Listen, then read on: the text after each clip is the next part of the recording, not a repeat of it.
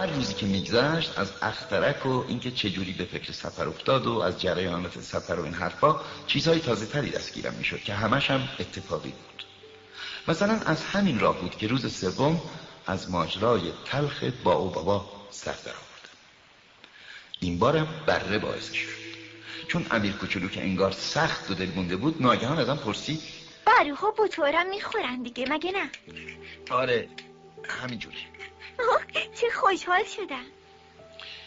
نتونستم بفهمم این موضوع که بره ها بوتارم می‌خورن اهمیتش کجاست. اما امیر کوچولو در اومد که پس بود با بابارم می‌خورن دیگه. بابا بطه نیست. درخته و از ساختمون یه معبدم گنده تر. بابا از بطگی شروع می‌کنه به بزرگ شدن. درسته.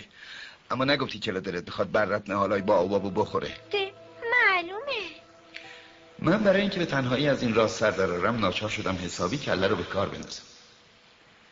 راستش این که تو اخترک امیر کوچولو هم مثل سیارات دیگه هم گیاه خوب به هم می‌رسید هم گیاه بد. یعنی هم تخم خوب گیاه های خوب به هم می‌رسید هم تخم بد گیاه های بد. اما تخم گیاه دیده نمیشه.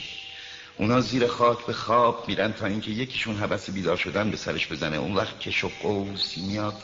اول با کمرویی شاخک باریک خوشگل بیازاری به طرف خورشید می‌دونه اگه این شاخک شاخک تربچه ای گل سرد چیزی باشه میشه گذاشت برای خودش رشد کنه. اما اگه گیاه بدی باشه آدم باید به مجردی که دستشو خوند ریشه کنش کنه.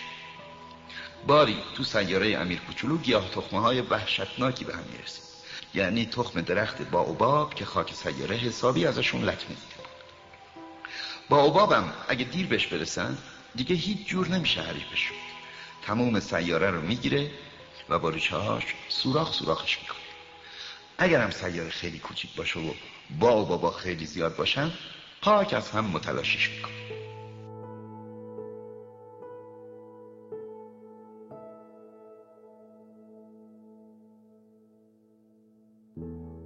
مردی ز باد حادثه بنشست مردی چو برق حادثه برخاست. آن ننگ را گزید و سپر ساخت بین نام را بدون سپر خواست.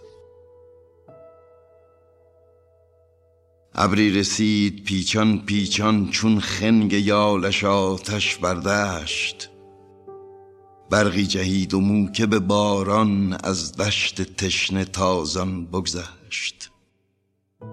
آن پوک تپه نالان نالان لرزید و پا گشاد و فرو ریخت.